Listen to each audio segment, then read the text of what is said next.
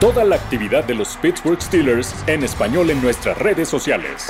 Encuéntranos en arroba los Steelers a través de Twitter e Instagram y vive la pasión de tu equipo con todos los contenidos que tenemos para ti.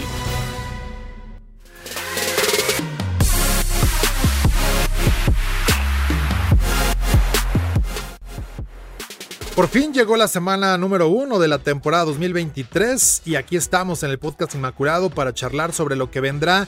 En este duelo clave inicia la temporada contra los San Francisco 49ers. Álvaro Martini quien les habla Arturo Carlos en un juego que tiene muchos tópicos importantes. Álvaro, más allá de que es el juego inaugural, estás en casa ante un rival de gran impacto para la temporada y lo que habíamos dicho en nuestra emisión anterior, los juegos fuera de la división, incluso de la conferencia, pueden ser factor. ¿Cómo estás?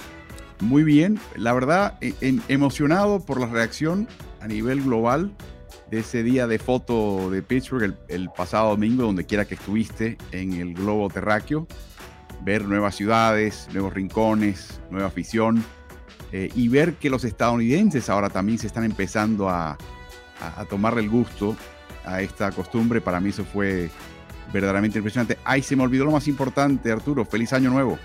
Sí, estamos listos. Eh, todavía traigo un poco de confeti yo para eh, celebrar este, este inicio de temporada. Oye, y decías globo terráqueo y más allá de, él, ¿no? O sea, ah, bueno, quien se llevó su toalla terrible al espacio. Yo, yo me imagino la cantidad de burocracia y permisología y, juntas que hubo que tener para que este señor llevase su toalla terrible. La primera pregunta de la junta examinadora es, ¿y eso qué es? me imagino todo, ¿no? Pero el hombre insistió, persistió y, llevó su toalla terrible al espacio para estar listo para este día. O sea, lo increíble de todo esto, Arturo, yo no puedo pensar en otra situación similar no importa el deporte, no importa la liga. No solamente actualmente en el mundo, yo no puedo pensar que esto exista, ha existido en la historia, donde la afición se reúne exactamente una semana antes del partido inaugural, sencillamente para hacer una especie de censo, para estar presentes, para celebrar la, semana cero. E, es algo que no tiene paralelo y que cada año crece, así que mis felicitaciones a todos los que participaron y siempre a los que los, la organizaron originalmente.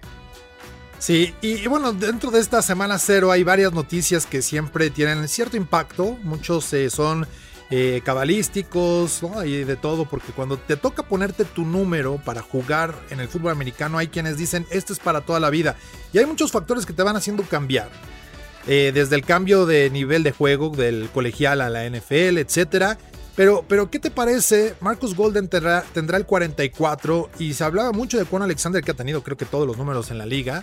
Tendrá el 54 eh, para poder encarar esta temporada. Son de los jugadores que llamaron la atención un poco porque además tenían en pretemporada otro número. Sí, curiosamente, Tanner Muse, ahora en cargadores en Los Ángeles, pero en la pretemporada con Pittsburgh, como que fue el primero en llegar y pidió el 44. Después llega Marcus Golden, ese ha sido su número en más de 7, 8 temporadas con Arizona y los Giants. Y él agarró el 54. Y luego le piden al más recién llegado, Juan Alexander, que escoja número, y él quería originalmente un número de un dígito, como él lo tuvo en ocasiones en su carrera, pero en Pittsburgh sencillamente, y eso no, no se permite, es una regla interna. Así que selecciona el 26 que tiene McFarland, que es un jugador mucho más joven que él, pero lo tenía antes y lo, ha aportado ya por varios años, así que fue una cuestión provisional durante pretemporada y ahora, pues eh, las sillas musicales, no se va Muse, está disponible el 44, Golden lo agarra, está disponible el 54 que había utilizado Golden y ese es el que agarra ahora con Alexander. Así que hasta ahora todo el mundo tranquilo en ese sentido, pero es muy curioso verlo y muy curioso entender, ahora entiendes por qué hay tan pocos eh, eh, números retirados en Pittsburgh y en cualquier otro equipo de la NFL, porque sencillamente hay que utilizarlos, porque no hay muchos de sobra. Sí, y que además en la nueva regla que hemos visto en la pretemporada, tienes números duplicados, que eso sucede también habitualmente en el colegial, más no en el profesional, y que ya con estos ajustes que hay de un dígito, la aparición del número cero, que también Donald Washington por ahí quería utilizarlo, dijeron, no, tú ya tienes la forma de un gran cero gigante, Entonces, mejor vamos con, con el que tú puedas eh, observar como receptor o a la cerrada en este caso, que, que, bueno, es parte de las reglas que hoy imperan en la NFL. Pero además, bueno, Desmond King lo vamos a poder seguir con el 25, que también es de las adquisiciones recientes. Y, y charlábamos también a lo de, este, de esta llegada. Hicimos hincapié que había un poco más de jugadores en el perímetro y de pronto te encuentras a Anthony Brown, te encuentras a Desmond King, que son jugadores que tienen la capacidad para ser titulares en cualquier equipo. Y a mí lo que me encanta de Desmond King es que puede jugar adentro, como nickel, puede jugar afuera y hasta él decía, y hasta de safety. O sea que hay una, una, cantidad de talento importante y sobre todo con un costo tanto en la agencia libre y de lo que representan en la nómina bastante accesible. Sí, el caso de King es inexplicable. Nick Caserio, el equipo de Houston, eh, me imagino que sea por un interés de renovar el plantel. Despiden a un, a un secundario de la calidad de él que fue All Pro, que ha ido al Pro Bowl, que si los aficionados de Pittsburgh se acuerdan muy bien, en el 2018 les dejé un pequeño recuerdo con una devolución de un despeje de 73 yardas, que en realidad fue la diferencia en el partido en lo que fue un resurgimiento de Los Ángeles y una derrota para Pittsburgh. Este señor ha hecho y ha visto de todo, todavía está joven, tiene 28 años de edad, o sea, no es que tú digas que está ya en el final de su carrera, nada que ver, es polivalente que te das cuenta que en la parte baja, en la segunda mitad del elenco de Pittsburgh, el plantel de Pittsburgh, esa característica se premia muchísimo. Yo creo que en general, pero eso se premia muchísimo. Yo creo que es parte de lo que define ser un Steeler, estar disponible para cualquier cosa, estar abierto a cualquier sugerencia, incluyendo la sugerencia de, que no juegues, de que dejes jugar a otro por el momento, de que esperes tu turno. Yo creo que esa flexibilidad mental es muy valorada en Pittsburgh, particularmente quizás en Pittsburgh más que en otros eh, equipos de la NFL. King es un jugador que yo creo que, como mencionas, si hace falta alguien afuera, él llena el hueco. Si hace falta alguien adentro, que no creo que haga falta tanto, porque ahí, sí hay profundidad, él también está dispuesto a hacerlo. Si hay que jugar con esquinero adicional, una especie de esquinero safety, perfecto. Si lo que se prima es cobertura, lindo. Eh, yo creo que él puede jugar muy bien los esquemas de zona de Pittsburgh, que son típicos. También puede jugar de marca individual. Y en resumen, no ha jugado mucho, no creo que sea el titular en este primer partido, me imagino que lo, irán llevando de a poco porque no conoce tan bien el esquema, pero yo creo que es el tipo de jugador que te puede resolver serios problemas. En el sentido, por ejemplo, si Joey Porter en la evaluación del cuerpo técnico no está listo, King se puede colocar ahí a hacer mancuerna con Levi Wallace hasta que se diga lo contrario. Y, y, eso es lo que yo creo que es importante de King, su polivalencia. En el caso de Brown, este señor, este señor llevaba ocho años con Dallas, sumamente querido. Cuando se lesiona el tendón de Aquiles en el cierre de temporada pasada, tanto Dak Prescott como Jerry Jones echaron un lagrimón. O sea, te das cuenta que es el tipo de jugador muy valorado por los compañeros. Claro, una lesión como esta es importantísima. Han pasado nueve meses. No creo que tú te recuperes del todo antes de los 12 meses. O sea que estás hablando de adquirir un jugador ahora que quizás para el fin de temporada esté de vuelta. Y si tienes a Anthony Brown de vuelta, aún al 90%, es un titular en la NFL. O sea, es una apuesta a futuro con gran paciencia de parte de Omar Khan, de parte de Mike Tomlin y compañía. Y es un jugador que tiene que estarle dando muchísimas gracias a Pittsburgh porque fue al final de la pretemporada que el único equipo que lo llama es, es Pittsburgh, sabiendo que él no puede jugar por al menos tres meses, quizás no pueda jugar esta temporada. Eso importa en la mentalidad de estos jugadores y para mí ha sido una... Sí, estás ocupando un espacio que podría ocupar alguien que esté sano y podría jugar ya, pero a mí me parece que es una excelente apuesta a futuro por parte de Pittsburgh. Sí, y, y eso es también, no nada más fortalecer la unidad, sabemos que la temporada es larga, hay jugadores que desafortunadamente no van a poder estar en algún momento por lo que son las lesiones, pero incluso hoy tienes a un equipo sano en general, ¿no? Lo que se había hablado de Larry Bon Jovi, de Cam Hayward, eh, se han mostrado contentos, listos y que trajo precisamente esta, esta semana cero el inicio ya para, para el duelo ante San Francisco, el famoso depth chart. ¿Quiénes son los titulares? ¿Quiénes van a ser los suplentes? ¿Qué rol podrán estar tomando? Y, hay un caso interesante que ahora eh, los equipos han utilizado, es el O, ¿no? Este o este. Y hay dos posiciones que son importantes, o, podremos hablar de tres eh, dentro del campo, todas del lado defensivo, en las cuales existe esta situación porque tienes jugadores que cualquiera puede ser titular. Hablamos de los linebackers internos y también de la posición de, safety fuerte. Sí, señor. En el caso de los internos, tienes a Elandon Roberts, eh, tienes a Cole Holcomb y ahora tienes a Juan Alexander. Los tres no solamente tienen calibre de titular y pueden fácilmente jugar esa posición, los tres esperan jugar esa posición. Yo creo que este tipo de, andamiaje que tú ves en la, lista de disponibilidad de jugadores eh, publicada por el equipo responde a esa sensibilidad. En la posición de profundo fuerte eh, tienes a Keanu Neal eh, peleándoselas con quien fue su compañero de equipo, Dermonte Casey. Se llevan muy bien. Ahí no creo que haya problema en ese sentido. Pero hablamos de profundidad en la pretemporada y, esa es la resaca que nos acompaña a la postemporada. Y en el caso de los esquineros, tenemos eh, fluidez también, donde hoy por hoy Levi Wallace está ahí escrito con tinta. En el otro lado tienes a Patrick Peterson, eh, que podría terminar de tercer esquinero si emergen Joey Porter o emerge Desmond King. Y tienes en este momento a Chandon Sullivan de tercer esquinero que podría ir a la banca. O sea que todo en el costado defensivo es importante destacarlo. Eh, no, hay tanta, no hay tanta discusión en el lado ofensivo, aunque yo creo no creo que hay reto ni discusión en el lado ofensivo, en la, en la posición de ala abierta, pero yo creo que veremos algo al final de temporada que no estamos viendo en este momento. No te puedo decir lo que es porque no soy adivino, pero tengo una, me late, tengo una corazonada importante que va a haber una diferencia entre el grupo que cierra los partidos, cierra la temporada como titulares y quizás el grupo que estamos viendo en este momento. Y habló Mike Tomlin al respecto, ¿no? De, esta conferencia de prensa que ustedes van a poder seguir, ya pueden estar ahí en steelers.com diagonal español, está subtitulada para que entiendan los tomlinismos y todo lo que refiere y hasta la prensa le pregunta ya con las mismas palabras que le emplea. El splash play, que es la jugada de impacto, como si fuera una eh, salpicando en una piscina. Eh, e, ese tipo de, preguntas y, demás que, le, que, le, realizan y ahorita vamos a hablar de ello. Pero justamente vino la ceremonia o el momento en el que termina una práctica y los jugadores tienen que elegir a los capitanes del equipo. No hay sorpresas del lado defensivo donde tienes a Cam Hayward que regresa por noveno año consecutivo como capitán de esa defensiva.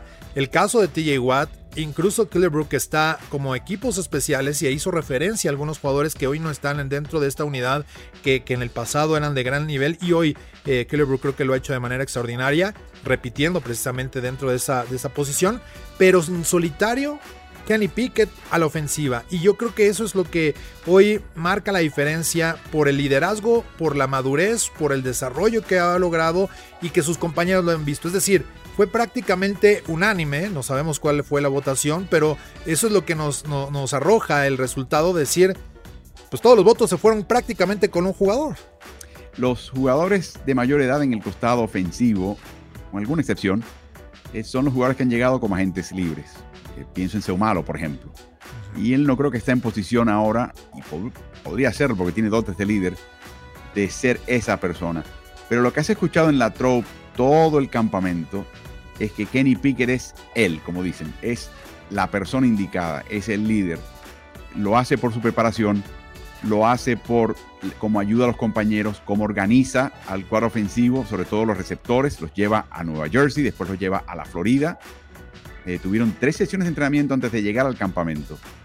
Eh, todo esto te coloca en tu sitio, te dice lo que tienes que hacer, conoce tu posición, conoce tus protecciones, le puede decir a cualquier línea lo que tiene que hacer. O sea, es el tipo de jugador que quema pestañas, que se prepara no solamente para lo suyo, sino para el resto. Muy pocas cosas lo sorprenden. Y también tiene esa esencia de ese tipo de jugador, y es que si va bien o va mal, como es tan obsesionado con la preparación, ya está pensando en la próxima jugada. Si anota touchdown, posiblemente no lo celebre, mucho. Y si hay un revés de algún tipo, tampoco se va a preocupar por eso. Yo creo que ese, esa característica, más que ninguna otra, es lo que ya se palpa en este equipo y por eso piensan que este jugador debería ser su capitán en el costado ofensivo. Sí, y, además yo estoy seguro que Kenny Pickett, cuando llegas a un equipo, aunque seas novato, seas el jugador eh, prospecto para hacer la cara de la franquicia, te toca entrar por la puerta de atrás, eres el suplente, hay un capitán como quarterback y sabes que puedes heredar ese, puesto. Pero yo creo que todo lo que se vivió, por ejemplo, con la afición, pidiéndolo el año pasado, en los momentos que, flaqueaba la ofensiva, eh, es parte de, ese, de, de lo que representa el símbolo que además fue el quarterback de la Universidad de Pittsburgh. Entonces había muchos ingredientes como para pensar que Kenny Pickett, ahora lo que probablemente hacía falta era esa parte del trabajo como atleta, no que no lo haya tenido antes, pero se notó mucho más. Y dos, pues esta, esta, esta, este rol de, líder que, evidentemente asume de manera importante sabiendo que desde el día uno puede ser el titular. Para que tengas una idea, hay una sala en, la sede de Pittsburgh donde están todas las, máquinas para tú revisar video. Eh, es un lugar que, que, compartes con compañeros, claro, entre ellos se hablan, reaccionan, un poquito de bulla, un poquito de ruido. A solamente dos jugadores de Pittsburgh actuales los han invitado a subir al segundo piso a las oficinas de la gerencia del equipo para tener su propio espacio y comparten ese espacio. Uno de ellos, por supuesto, es Kenny Pickett. El otro, es capitán, es Minka Fitzpatrick. Y, resalto esto porque creo que hay jugadores de, gran, carácter que no han sido seleccionados eh, normalmente un equipo, por ejemplo, no selecciona más de un jugador por, por, eh, por costado, o sea, equipos especiales, ofensiva o defensiva. En este caso eligieron a dos, todos merecedores. En el caso de Hayward, nueve años consecutivos. Eso no creo que tenga precedente en la historia de Pittsburgh. Eh, y es algo verdaderamente loable y, nadie le puede quitar a ellos el, mérito y el laurel. Pero a mí lo que me, me gusta de este grupo, sobre todo a nivel joven, es que hay chicos con gran, temple. Sí, todavía están averiguando cómo ser líderes. Todavía puede que esa etapa no la tengan totalmente pulida. Algunos han estado en posición de demostrar liderazgo. Pero te doy el ejemplo de Minka Fitzpatrick. Minka Fitzpatrick podría fácilmente ser capitán de este equipo. No lo es. Sin embargo, ya tienes un pequeño detalle. Es uno de dos jugadores que tiene un espacio especial y es arriba, donde está sentado el señor Tomlin, donde están sentados los ejecutivos de la área deportiva porque necesitan un poquito más de espacio y tienen ese espacio entre los dos compartidos para ver videos dadas sus necesidades. Y eso habla un poquito también de, a, jugadores excepcionales se trata quizás de forma extraordinaria y excepcional. Y ahí tienes un ejemplo, Arturo. Sí, y, este tipo de jugadores son a los que luego quiere ir el de joven de seguridad y decirles, oiga, lleva aquí demasiadas horas, ya tiene que ir a casa, vamos a cerrar la oficina porque eh, no nos deja ir a descansar. Pero eso, es, me Me, está esperando la señora los niños. Te vas a quedar cuánto tiempo acá, ¿no? Te tienes que ir, por favor, hazme el favor. Sí, pero, es, pero eso es, eh, es la entrega que haces de cosas que no se ven. Y, yo creo que ese es, el tipo de cosas que, marcan una diferencia también. Lo mismo de quedarte después del entrenamiento o iniciar unos 15, 20 minutos antes de calentar a tirar algunos pases. Todo ese tipo de, cuestiones que es trabajo y al final son horas y horas de vuelo que, marcan diferencia y por eso se habla de ese, de ese liderazgo de ser capitán. Y de nuevo, la característica, y la vivió Pittsburgh en la segunda mitad del año pasado, es cómo reaccionas cuando las cosas no te sonríen, cuando el mundo no te sonríe, cuando el mundo te apesta, cuando estás aplastado, sofocado en el hoyo, no tienes palas, ¿cómo sales de ahí? Ahí es que te enteras verdaderamente quiénes son los líderes. Yo creo que hasta cierto punto esta votación, en el caso particular de, Kenny Pickett, se debe a esa segunda mitad de temporada. Lo vieron allá, cuando llegaron a los campamentos, se dieron cuenta que está ahí, ya ha crecido, y creo que ha tomado las riendas del equipo y creo que nadie se lo va a negar. Y, probablemente una, estadística que es muy poderosa para cualquier quarterback son estos famosos regresos de último cuarto. O sea, la serie ganadora, porque ahí es donde dicen se, se separan los, los, niños de los adultos, o sea, de, tener el entorno complicado muchas veces de visita y lograr este tipo de acciones no es cosa fácil. Y desde ese momento que tomó la titularidad no hubo un quarterback en toda la NFL que tuviera más regresos que, Kenny Pickett, entonces creo que ese es el, el, semblante número uno de que puede hacer las cosas. Y justamente va a tener la prueba ante una defensiva, no sabemos cómo va a estar conformado este equipo de San Francisco, Mike Tomlin hablaba Álvaro de, de saber que puede estar ahí Bosa, sin embargo, está en esta situación contractual que no sabemos para cuando ustedes estén escuchando este podcast si se ha resuelto o no, porque eso incluso puede llegar hasta el último día de, previo al partido, pero la realidad es que el equipo se está preparando para enfrentarlo a él o a otros más, porque ahí está un viejo conocido como Jamon Hargrave, etc. Hay, hay mucho talento del lado defensivo. mucho talento y no has mencionado el lado ofensivo, que te podría ganar el partido de por sí. Este es un equipo que si no llega a tener la mala fortuna de tener que depender de un tercer quarterback, le puede haber ganado a Filadelfia y ascendido y accedido al Super Bowl y quizás hasta ganarlo. un poquito de mala suerte en ese sentido San Francisco, de las lesiones y lo que le pasó con Garoppolo y luego lo que le pasó con Brock Purdy. Yo creo que este es el equipo, ha perdido figuras sin duda, pero en general los artífices del equipo están de vuelta, el esquema está perfectamente conocido, está perfectamente aceitado, la defensiva ha cambiado de timonel, de coordinador, en el pasado y ha seguido siendo eficaz, distintos matices, pero sigue siendo la misma y sigue siendo eficaz. Y yo tengo que pensar que San Francisco con o sin Nick Bosa sigue siendo una defensiva de primerísimo nivel, con jugadores sumamente peligrosos, con un entrenador, un coordinador eh, defensivo que fue el, en esencia el coordinador defensivo de Carolina el año pasado, cuando Pittsburgh tuvo que viajar allá y tratar de ganarle a ese equipo. Tampoco regalaron mucho. Así que hay, hay mucha tela donde cortar en ese sentido. Y creo que es exactamente el partido que le venía bien a Pittsburgh. Después de su pretemporada tan gloriosa, que parece que ese equipo no, no pierde, va a perder una, bueno, te tocó el reality check, como dicen los Estados Unidos. Te tocó una primera prueba que te calibra, que te pone en tu sitio. Vamos a ver cómo va ese partido. Muchas veces cuando ganas un partido lo haces de una manera o ante la ausencia de ciertos baluartes que hay que siempre ponerlo en perspectiva. Sí, pero, sí, pero, pero yo creo que es una gran prueba eh, para este equipo y en casa, así que no hay, no hay situación óptima, mejor que esa. Así que para mí, como partido inaugural, es un partido tremendo. Eh, se perfila como un partido extraordinario y ojalá que estén todos, francamente. Eh, ojalá que esté todo el equipo contrario completo, que nadie se lesione en ese primer partido de, bando a bando y que nos den un gran espectáculo. Sí, y fíjate que hay algo que a mí me, llama la atención de este partido, lo dijo Mike Tomlin, en los jugadores que uno a uno pueden hacer cosas maravillosas. Y ahí está Chris McCaffrey que le levantó prácticamente a San Francisco 10 puntos anotados por partido.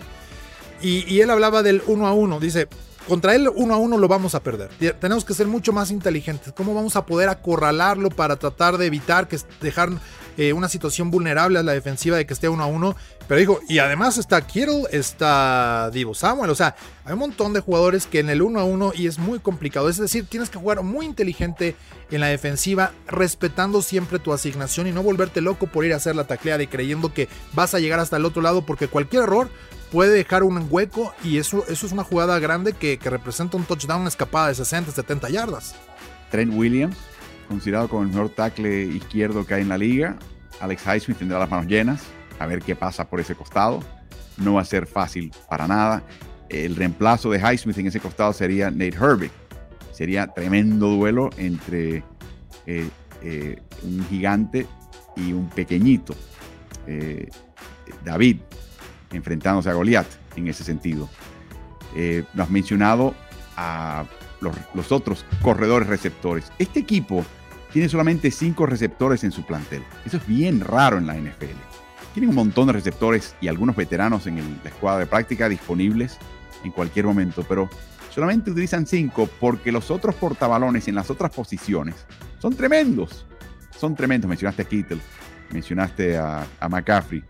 Eh, Elijah Mitchell se lesiona, pero cuando Elijah Mitchell toca el balón son seis yardas en los acarreos. O sea, hay tantas armas para este equipo, está tan bien aceitado, el diseño de las jugadas es tan perfecto y no olvidemos que Brock Purdy está ahí por algo, no por gusto, no porque le cayó bien a alguien o es el sobrino de alguien.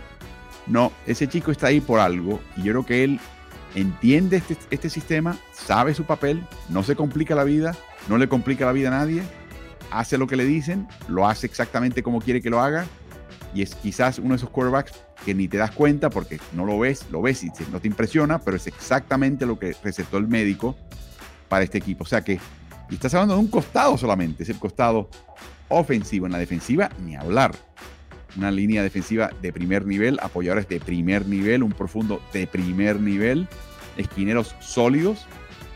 Así que, de nuevo, yo creo que para un equipo que vino de una, una de una pretemporada casi de cuento de hadas, este es el tipo de, enfrentamiento que, te hace entender exactamente dónde, dónde tienen los pies y dónde, qué, tipo de terreno estás tocando. Sí, porque eh, eh, toda esta, esta historia de éxito para Brock Purdy va respaldada por la calidad de jugadores que tiene, que lo acompañan, generando yardas después de la recepción, lo ingenioso que es Shanahan para poder llevar estas jet sweeps, correr hacia los costados, de darle... Esto es, esto es la excepción al arreglo del mundo al revés, ¿no? Los receptores corren y los corredores reciben. Eh, de pronto es cómo le, das esa, esa, cara y evidentemente facilita mucho el trabajo para Brock Purdy, que ahí será una, una cuestión clave. ¿eh? Bajo presión, tratar de confundirlo, de ponerlo en, una situación incómoda, es, es una de las pruebas importantes que va a tener en su carrera. Pero para que tengas una idea, este equipo el año pasado anotó 173 puntos más que la oposición. O sea, promedio, 17 partidos, 10 puntos más por partido que la oposición para encabezar la liga. Lleva 5 temporadas consecutivas. San Francisco en encabezando la liga en yardas tras la recepción. Eso es por diseño. Eso es porque Shannon lo coloca las piezas en el tablero de esa manera. Tiene los jugadores habilidosos, pero eso es por diseño. Eso no es un accidente. Eso no es una, una buena fortuna del equipo. Eso se ganó a pulso y por capacidad, inteligencia y trabajo. O sea, de nuevo, el tipo de equipo que aterriza en Pittsburgh el domingo para enfrentar a, Steelers, es un equipo que, de nuevo, pudo haber ganado el Super Bowl el año pasado. Tuvo mala suerte, pero tenía esa capacidad. Es un equipo de primerísimo nivel. Y yo creo que es una excelente prueba para Pittsburgh que por fin, por primera vez, desde el 2014, abre una temporada en casa. Así que todo el mundo tiene que estar enchufado en el estadio o por fuera para ver este partido. De hecho, tengo entendido que este partido tiene el quinto precio más alto, eh, perdón, el segundo precio más alto en la reventa de cualquier partido hasta ahora. Y el único partido que supera este partido es el choque entre Steelers y Las Vegas, allá en Las Vegas contra Raiders. Es que todos quieren ver a eh, sus Steelers, Álvaro. O sea, es, eh, es, una locura. Te das cuenta que hay un denominador común, exactamente, pero lo que te digo es es ese tipo de partido que nadie se quiere perder. Es el tipo de partido Ah, es el partido inaugural, semana inaugural total. Si pierda mi equipo, no importa, nos recuperamos después. Sí, sí, pero este partido eh, podría, podría definir situaciones definitivamente para Pittsburgh. Como hablábamos, la, importancia de tratar de ganar los partidos que no son dentro de, tu división o los, eh, eh, en ese sentido, rivales comunes. Este es un partido importantísimo para Pittsburgh, pero yo creo que es el tipo de partido que vas a poder decir, ah, ¿tú sabes qué? La temporada se empezó a definir por ahí es ese tipo de partido. Rara vez lo es. Es como las 500 millas de Daytona. En vez de ser la última carrera, es la primera carrera de la temporada NASCAR. Y es la más grande de todas. Así que atención, que aunque el partido 17, semana 17, podría tener importantes ramificaciones, este partido es de los más importantes para Pittsburgh en todo el año. Y algo que a mí me gusta de este partido es que la gente lo va a poder escuchar a través de Grupo Imagen, ¿no? En más de 20 ciudades de la República Mexicana y que pueden hacerlo también desde la aplicación en el territorio mexicano. Va a estar ahí en la punta superior derecha para que seleccionen escuchar el partido si están en movimiento. Inclusive la computadora desde cualquier lugar del planeta lo pueden hacer en steelers.com diagonal español y de paso darle un, una, un ojito ¿no? a lo que tenemos ahí con Raúl Gutiérrez, con la columna, con un montón de cosas que hay como la conferencia de Mike Tomlin que hemos mencionado hoy y que bueno pues se hace un gran trabajo Álvaro para que la gente pueda estar cerca de su equipo y, estamos muy cerca de los 20 mil seguidores en el grupo privado, que es eh, oficial por parte de los Pittsburgh Steelers en español. En Facebook casi 20 mil, así que es una locura lo que se vive ahí. No, es increíble. Y, los que vienen, y te das cuenta que hay personas que, que recién, de alguna manera, no se han enterado que están estas herramientas a su disposición. Y espero que las aprovechen. Espero que nos acompañen en el Watch Party el 24 de septiembre en el Pepsi Center en Ciudad de México, en el choque entre Steelers y Raiders. Vamos a recrear el partido, vamos a narrar el partido desde ahí. Nos va a acompañar a ti y a mí Raúl Alegre. Van a ver leyendas de Pittsburgh presentes y les va a gustar los que vienen, les va a gustar el elenco que, que visita México. Así que es un momento para aprovechar estas oportunidades que se dan al máximo.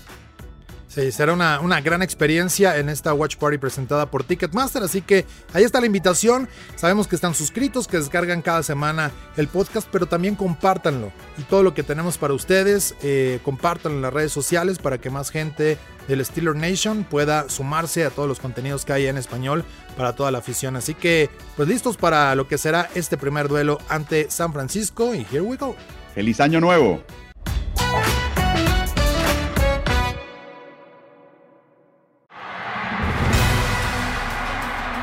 Toda la actividad de los Pittsburgh Steelers en español en nuestras redes sociales. Encuéntranos en arroba los Steelers a través de Twitter e Instagram y vive la pasión de tu equipo con todos los contenidos que tenemos para ti.